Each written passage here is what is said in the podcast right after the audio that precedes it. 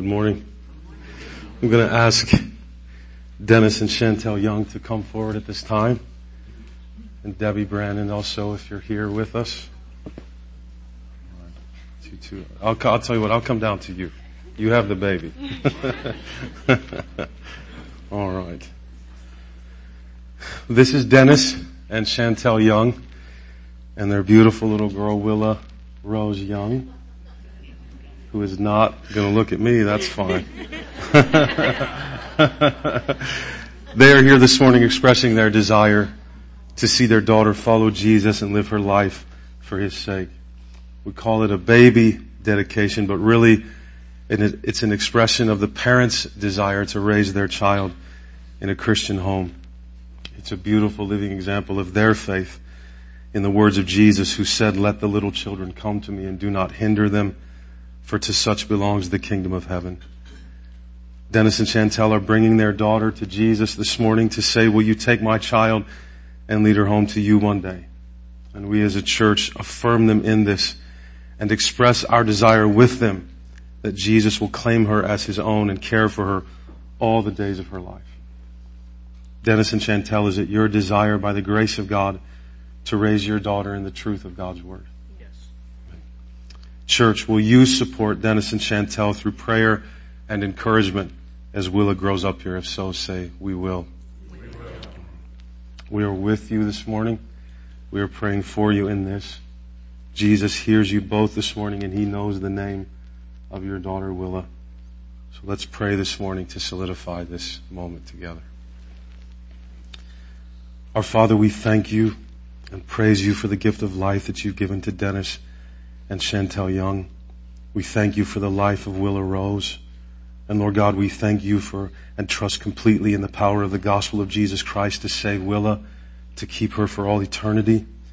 Will you watch over Dennis and Chantel as they seek to raise her in a home where you are honored and glorified, where your truth is believed upon? Father, will you watch over and protect Willa all the days of her life? And will you help your church be a support and not a hindrance to this in their lives. We thank you so much for this family and we ask and pray these things in the name of our Lord Jesus Christ. Amen. Amen. Church, thank you. And you have so many here that we want to welcome and thank all for the visitors that are here and family that are here. Thank you so much for coming. Thank you both.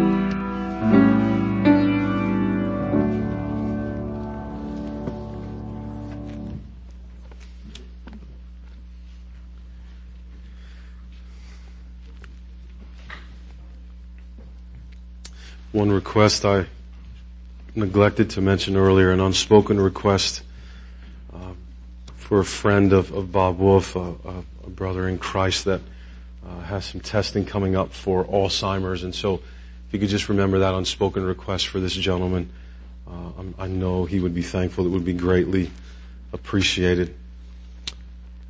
In the Gospel of John, we're given a glimpse of the depth of Jesus' love for us in a scene about death. And I don't think it just so happens to be in a scene about death. I think John has Jesus addressing love in this scene with his details because death and love are inseparably linked. And I'd like to propose this morning that the reason we may not think of death and love as being inseparably linked is because we don't truly understand either one of them. And I know that's a, that, that's a, a big assumption to make, but what if true love, whatever that is, can't be understood apart from death? What if death and love can't be understood at all apart from Jesus? Jesus Christ displayed his love for two sisters and their brother by delaying his visit until after the brother had died so that he could prove he was the resurrection and the life.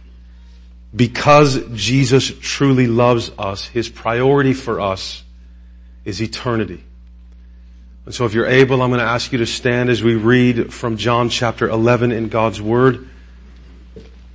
John chapter 11, I'm going to just read verses 25 and 26. Jesus said to her, I am the resurrection and the life.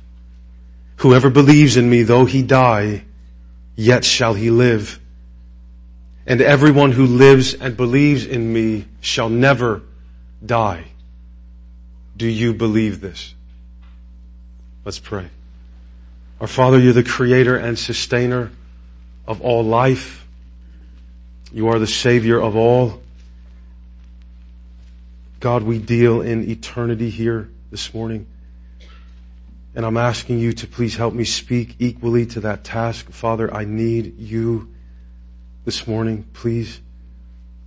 Would you do the supernatural work of opening every mind in this place to hear your word by the power of your Holy Spirit? Help us see and hear Jesus as your word, and I ask this in his name. Amen. Amen. You may be seated, everyone. just over, uh, uh, just over nine months ago, I preached my second sermon here as your pastor, and I preached from this text in John 11 and revisiting it on this series uh, on the I am statements of Jesus in John gives us the opportunity to dig a little more deeply and zero in on the main truth that's present in this passage. There's a context to the statement Jesus just made in verses 25 and 26 at the end of this scene. We're not really going to read that far, get down into it too much this morning, but at the end of this scene with his family, Jesus is going to literally raise a man named Lazarus from the dead. He's literally going to do that. It's one of his most well-known and amazing miracles. The man had been dead for four days, wrapped in burial garments, placed in a tomb, for all intents and purposes, a little cave. In John 10, if you remember, Jesus declared that he was the good shepherd who knows his own sheep by name and he calls them and leads them out and immediately in John 11 he proves that that's the case. He makes the point that his voice, the voice of the shepherd, is powerful enough to pierce the grave. His voice is louder, it's stronger than death when he goes after his sheep. So he calls Lazarus by name out of the grave, gives him back to his family. That's a straightforward statement about who he is if ever there was one. If I say I can do it, I can and will do it. But what is usually, maybe, not as memorable, unfortunately, from this story are the circumstances that led up to it. Let me just, let me read verses 1 through 4 of chapter 11. Now a certain man was ill, Lazarus of Bethany, the village of Mary and her sister Martha. It was Mary who anointed the Lord with ointment and wiped his feet with her hair, whose brother Lazarus was ill. So the sisters sent to him saying, Lord, he whom you love is ill. But when Jesus heard it, he said, this illness does not lead to death. It is for the glory of God so that the Son of God may be glorified through it. Our Lord Jesus had history with this family. And you can hear in the urgent request of these two sisters the assumption that is giving hope to it. He whom you love is ill. When you and I hear of a need, it's often that the person who is making it determines the speed with which we respond. These sisters know that. They know Jesus is busy, and so they employ Jesus' love as the catalyst that hopefully would make him come right away. And why wouldn't you do that? That's exactly what you would do. This isn't just anybody, Jesus. It's Lazarus. It's us. Can you come right now? And we may not realize it, but we come into this text as we come into every text or any text of any kind with certain presuppositions that are shaping the way we receive the information we're reading. And how that might look here is that after hearing that he whom you love is ill and knowing that it's Jesus they're talking to whose love is perfect, and we all define that differently, we do not expect to read the word but at the beginning of verse 4.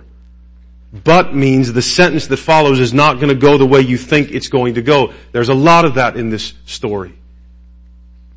But when Jesus heard it, he said, This illness does not lead to death. It is for the glory of God so that the Son of God may be glorified through it. This illness does not lead to death. Yes, it does. It's precisely what it leads to. Lazarus dies because of this illness.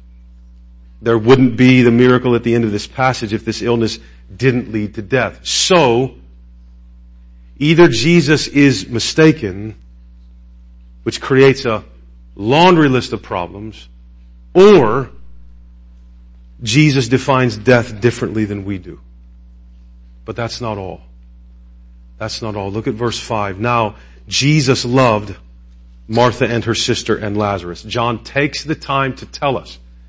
He gives us the detail that it isn't just that the sisters thought or hoped that Jesus loved Lazarus. It wasn't a ploy. He really did love Lazarus. In other words, John wants us to know that Jesus absolutely loved this family. That details here twice. Verse 5, now Jesus loved, so it's true, Martha and her sister and Lazarus. So, when he heard that Lazarus was ill, he stayed two days longer in the place where he was. Now do you remember talking about this before? If verse 5 is true, verse 6 doesn't make any sense. At least not to us loving them, if he loved them, then it should read like this. Now Jesus loved Martha and her sister and Lazarus, so when he got the message, he dropped everything he was doing and rushed right away to Bethany. Instead it literally reads, since Jesus loved them, he delayed. Since Jesus loved them, he didn't go right away. Since Jesus loved them, he didn't answer the sister's request in the speed with which they had hoped he would. That's what we're finding out.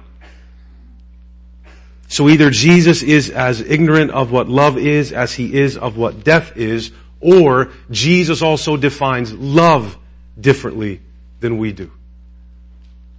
That's the context for this I am statement from Jesus. The pain of two sisters who have lost a brother and their frustration with Jesus because they thought he loved them and he didn't come when he could have prevented it. That's why they wanted him to get there. That was the whole purpose. And it's in the context of Jesus proclaiming that he is the resurrection and the life that the Bible addresses death and love. Why address love in a text where Jesus has let someone down?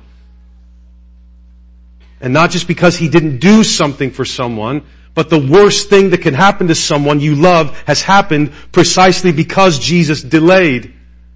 There's a lot of lead up to this conversation between Jesus and Martha here.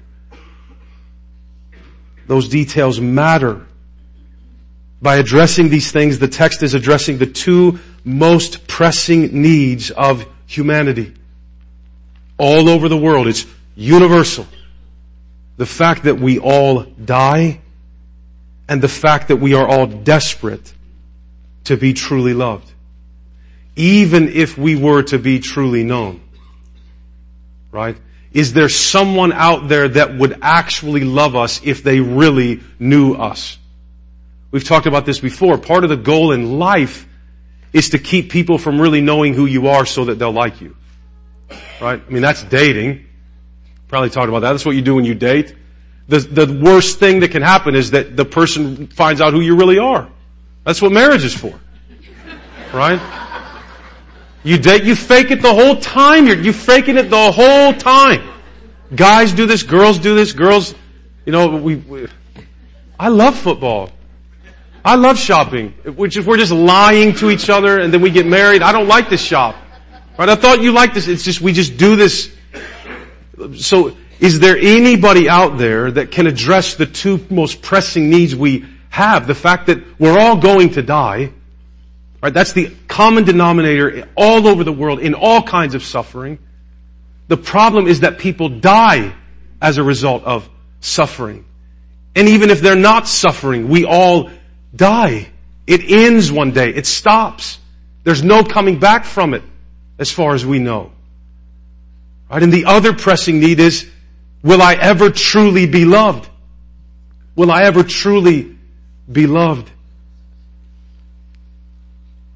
I don't know that humanity thinks those are the two most pressing needs we have. I don't know that.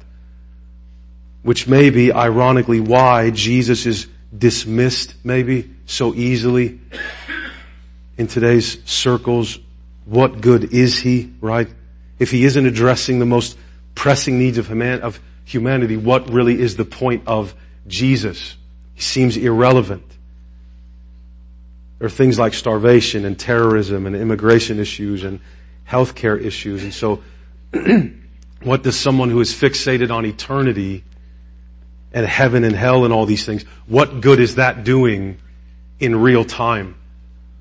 Or so it goes sometimes. And I, and I, and here's the, I can see how on a casual glance at Jesus or a casual glance at people who follow him, one could think that Jesus is out of touch. In other words, we, we can understand why people might think that.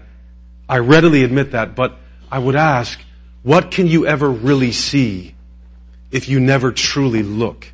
Right? What if it is this obsession that Jesus has with eternity that is the very proof of His love?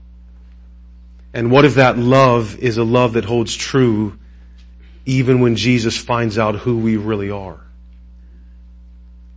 What if Jesus' obsession with eternity is how Jesus addresses the problems of the present?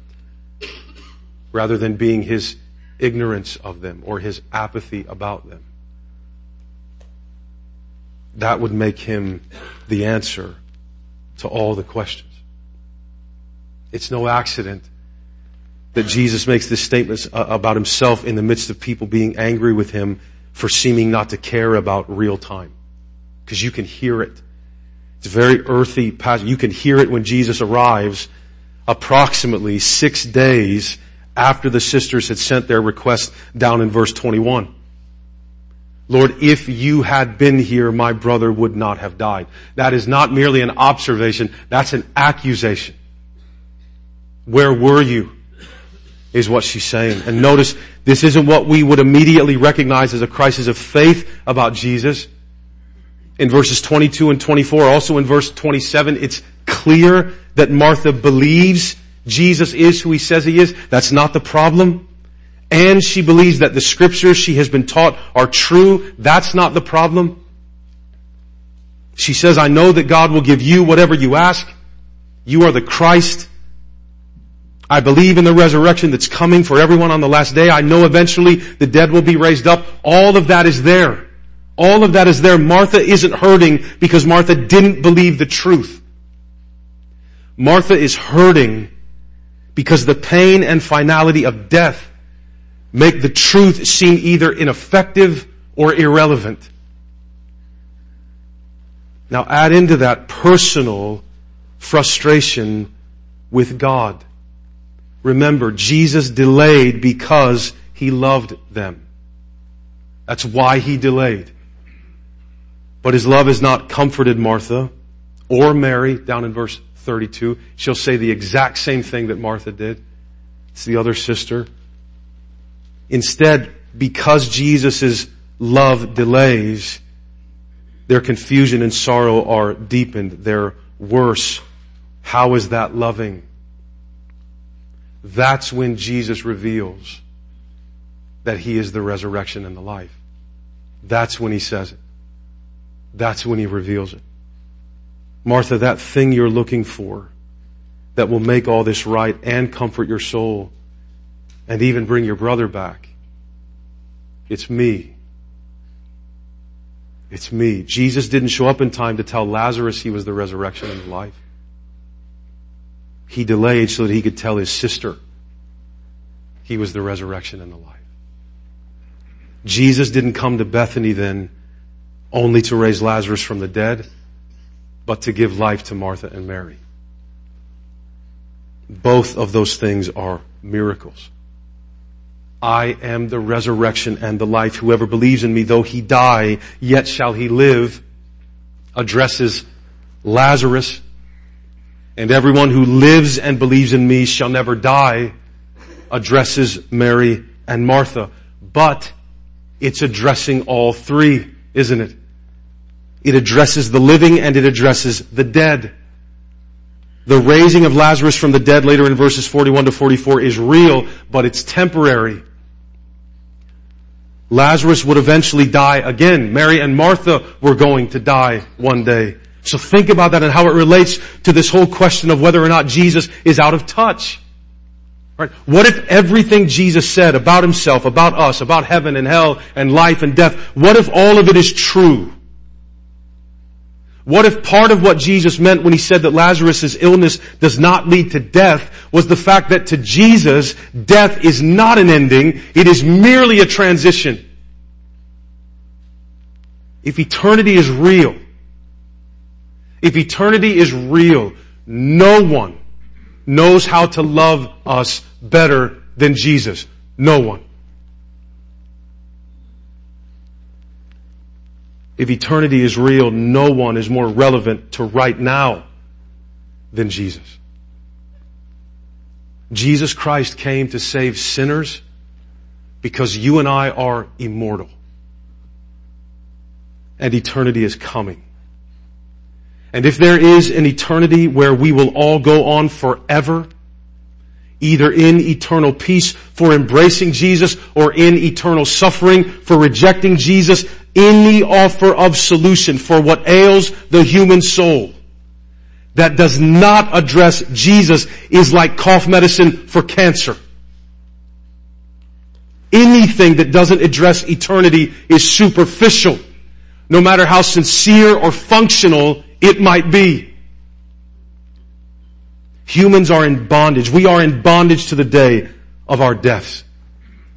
The Bible tells us that we live in lifelong slavery to the fear of death. But Jesus is the resurrection and his voice raises the dead. The first reason Lazarus' illness does not lead to death is because Jesus is the resurrection and the life who will raise him up both now and on the last day. The second reason Lazarus' illness does not lead to death is because the resurrection and the life loves Lazarus. It isn't just that the delay wasn't unloving, it's that the delay was loving. Proving that he was the resurrection and the life was the reason for the delay. Which means the fact that Jesus is the resurrection and the life is not only a statement about who He is, but about His love for us.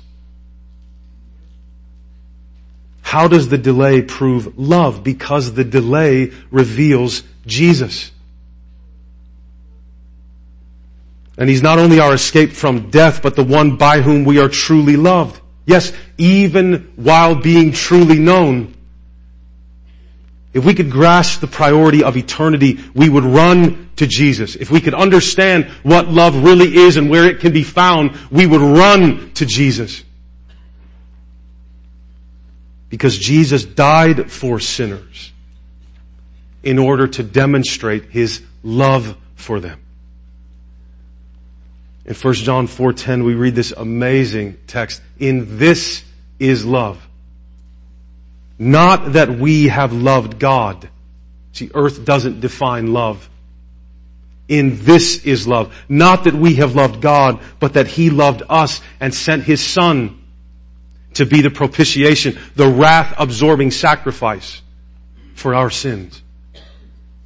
Love is not that feeling you and I have for God that we also have for a nice, perfectly cooked crispy pancake.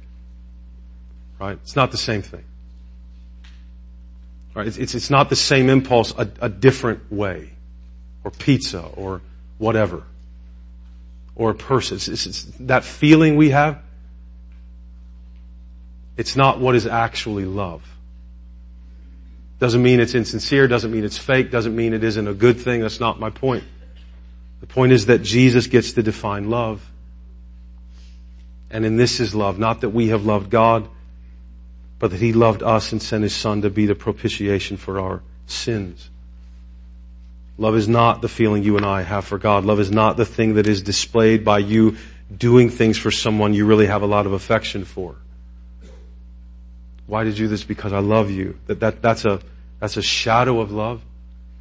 And it's a good shadow, right? I'm not demeaning love. I'm saying, what really is it? If that's all that love is, if love is just this feeling of affection, no wonder we would question Jesus' response in verse 6. Right? Because then it doesn't match. No wonder we would question whether or not Jesus cares about us now. If love means you do what I want, you, you, you, that's how I know that you love me.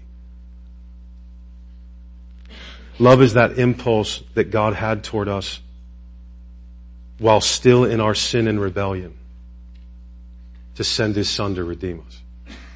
Whatever love is, it's that. Right? It, it's, it's the divine impulse of God while you and I were not lovable to send His Son to die for us. That's what love is. There's a song, there's a song by an artist named Andy Skyers where he's mourning the tragic death of a friend who was murdered. And he says this, this great line. He says, I went to the Lord with a bow and arrow, tried to shoot him down with a song of sorrow, but love is not a thing that we can borrow. It cost you blood and bone. When Jesus came to die for us and to be the resurrection and the life for us, we were finally being loved. Did you know that? We were finally being loved. To create in our minds an idea of what love must be through our own experiences is like, it's like co-signing your own loan. We will finally discover what love really is only at the foot of the cross. Only at the foot of the cross. God is love. Now, love is a distinctly divine attribute that we can only scratch the surface of here. It's, it's, it's not, you could define love in our world as the inclination of desire being carried out. You know, I, I, you, you could define it that way, and that doesn't mean it's, it's, you don't actually feel something or have something for somebody else. Again, that's not the point of what I'm saying. I'm saying that love is, is, is, is a sign down here. We don't really, we haven't cornered the market on what it is. God has cornered the market on what it is. That's who He is. But that doesn't mean He's this feeling that we have when we feel really strongly for something. It's not what the Bible's telling us when it's telling us that God is love. And again, as long as we think that's what love is, and perfect love being the perfect expression of that, then yes, what Jesus is doing and saying largely seems irrelevant. Because it, why? Because it seems unloving. Because it seems apathetic, given all the real problems in real time of the world. Right, where are we learning all this? In a situation where all he had to do to affirm for these sisters that he loved them was show up on time. And he deliberately didn't do that because he loved them.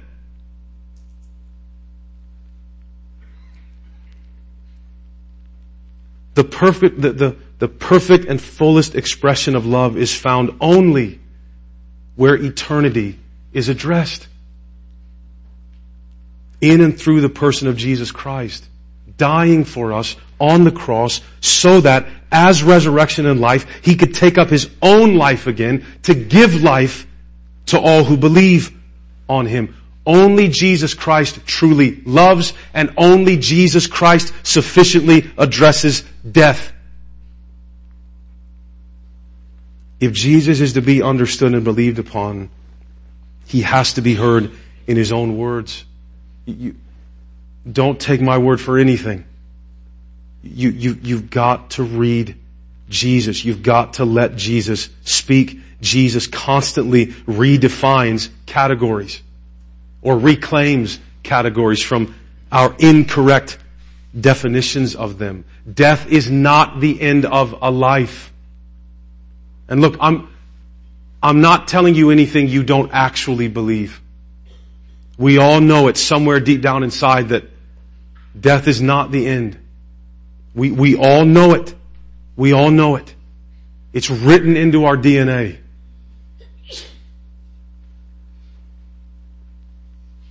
Death is not the end of a life. Death is the gateway through which the immortal part of us actually begins to live. The, these 70 to 90, maybe 100 years that we will spend here are the least amount of time we will spend anywhere.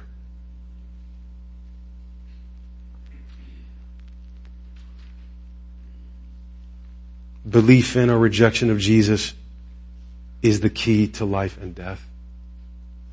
And love is not a mere affection that is proven mainly by us being willing to do whatever someone wants or even needs us to do. Love is the impulse of God to send His Son into the world to rescue people who had rebelled against and completely rejected Him. Love is the divine state of mind that drives God to save His enemies. You see, God's love just flips earthly love on its head. You, you, don't, you pursue your enemies for one reason, to destroy them. God pursues his enemies to save them. Right, so, so you can't try to stuff him into the box of if you were really good, this would be your focus. And if you really loved, this would be your focus. Now I fully understand that will be insufficient unless God does the miracle of illumination this morning that you might hear the voice of the shepherd calling to you. I totally, I, I, I understand that. I, I, this is the truth. Jesus is the truth. This is what love looks like. This is what love looks like. So whatever he does, whatever he does, no matter how quickly he goes, no matter how long he delays, it's always love. Always love. And the believers in the room need it as much as the unbelievers in the room. Because the first place we go when he delays is to question his love.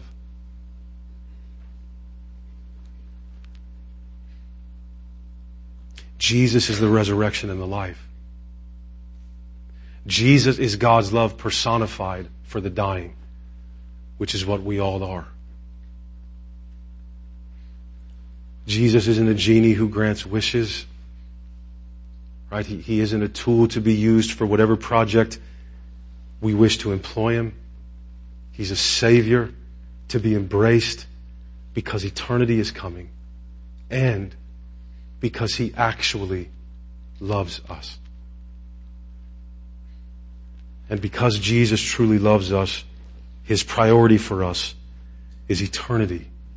That doesn't mean Jesus has nothing to say about today or no relevance for right now. It doesn't mean Jesus brings no weight to bear on the real-time issues in our world. What it means is that this world is temporary and eternity is forever. And again, if, if any fix for anything is not addressing eternity, at the end of the day, how loving can it truly be? If this is true, what does it really mean to love somebody? What does it really mean to care about somebody? It may absolutely mean food and water for the hungry. It may absolutely mean freedom for the oppressed. It may absolutely mean standards of government and law that are not abusive or inconsistent. All of that could be a part of it, but if it never means more, if it never addresses the underlying problem, Jesus not only came to address these things, He's the only one who is actually addressing them. Love doesn't just heal the afflicted, it raises the dead. You see that. Where the dead are not being raised, love is not present. Not real love.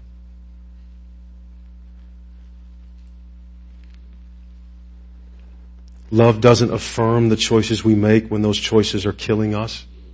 It's not what love is. Love lived obediently to God in my place and in the place of all who believe. Love gives up its life on behalf of you and I. Love raises from the dead to become the only means by which we might have life. Death and love meet in the one who is the resurrection and the life. And in him, death is conquered and love is poured out. Do you believe this? That's the question of eternity. Do you believe this? That's the question Jesus asks. It's the question he's always asking. Right? Do you believe he will forgive you of all of your sins? Do you believe that you need him to do that? Do you believe he will reconcile you to God and thereby give you life forever, whether you live or whether you die? You what the text is addressing both. Do you believe this? The front is open this morning if you want to come as we sing and as we close. You desire to believe in Jesus, if you desire to pray, if you need help, if you desire to join our church, the front is open for you. I'll be down here. Let me pray as June comes. Father, I thank you for your word, your son Jesus Christ. Father, I praise you for its effective power to be what it is, to do what it says. And Father, I pray that you would give life in this place this morning. Lord, you would help us to see our need for you that you are the way, the truth, and the life. You are resurrection. It's not, Father, that information, doctrines, is not that these things are bad, but Father, they don't heal. You heal. You raise up. And so, Father, I pray that that's what you would do in our midst this morning for those that are in need of you. I ask and pray these things in the name of Jesus Christ. Amen.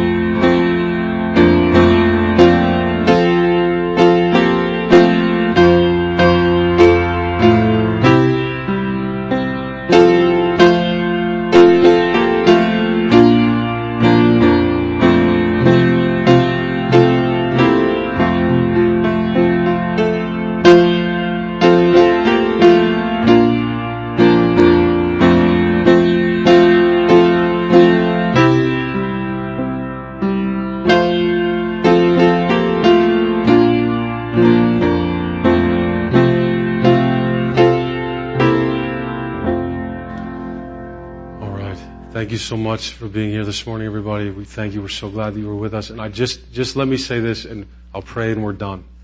The words of that song are true all the time. All the time. There's never a time he won't save those who call out to him. Ever. Ever. Let's pray. Father, I thank you so much for this place that you've provided for us in which to meet. God, I thank you for everyone that's come. I thank you for everyone that was willing to be in this place this morning. Lord, I pray that you would watch over everyone present, watch over those that couldn't be with us. God, may your grace and peace, your goodness and mercy pursue every one of us all the way home. I ask this in the name of our Lord Jesus Christ. Amen. Amen. You're dismissed, everyone.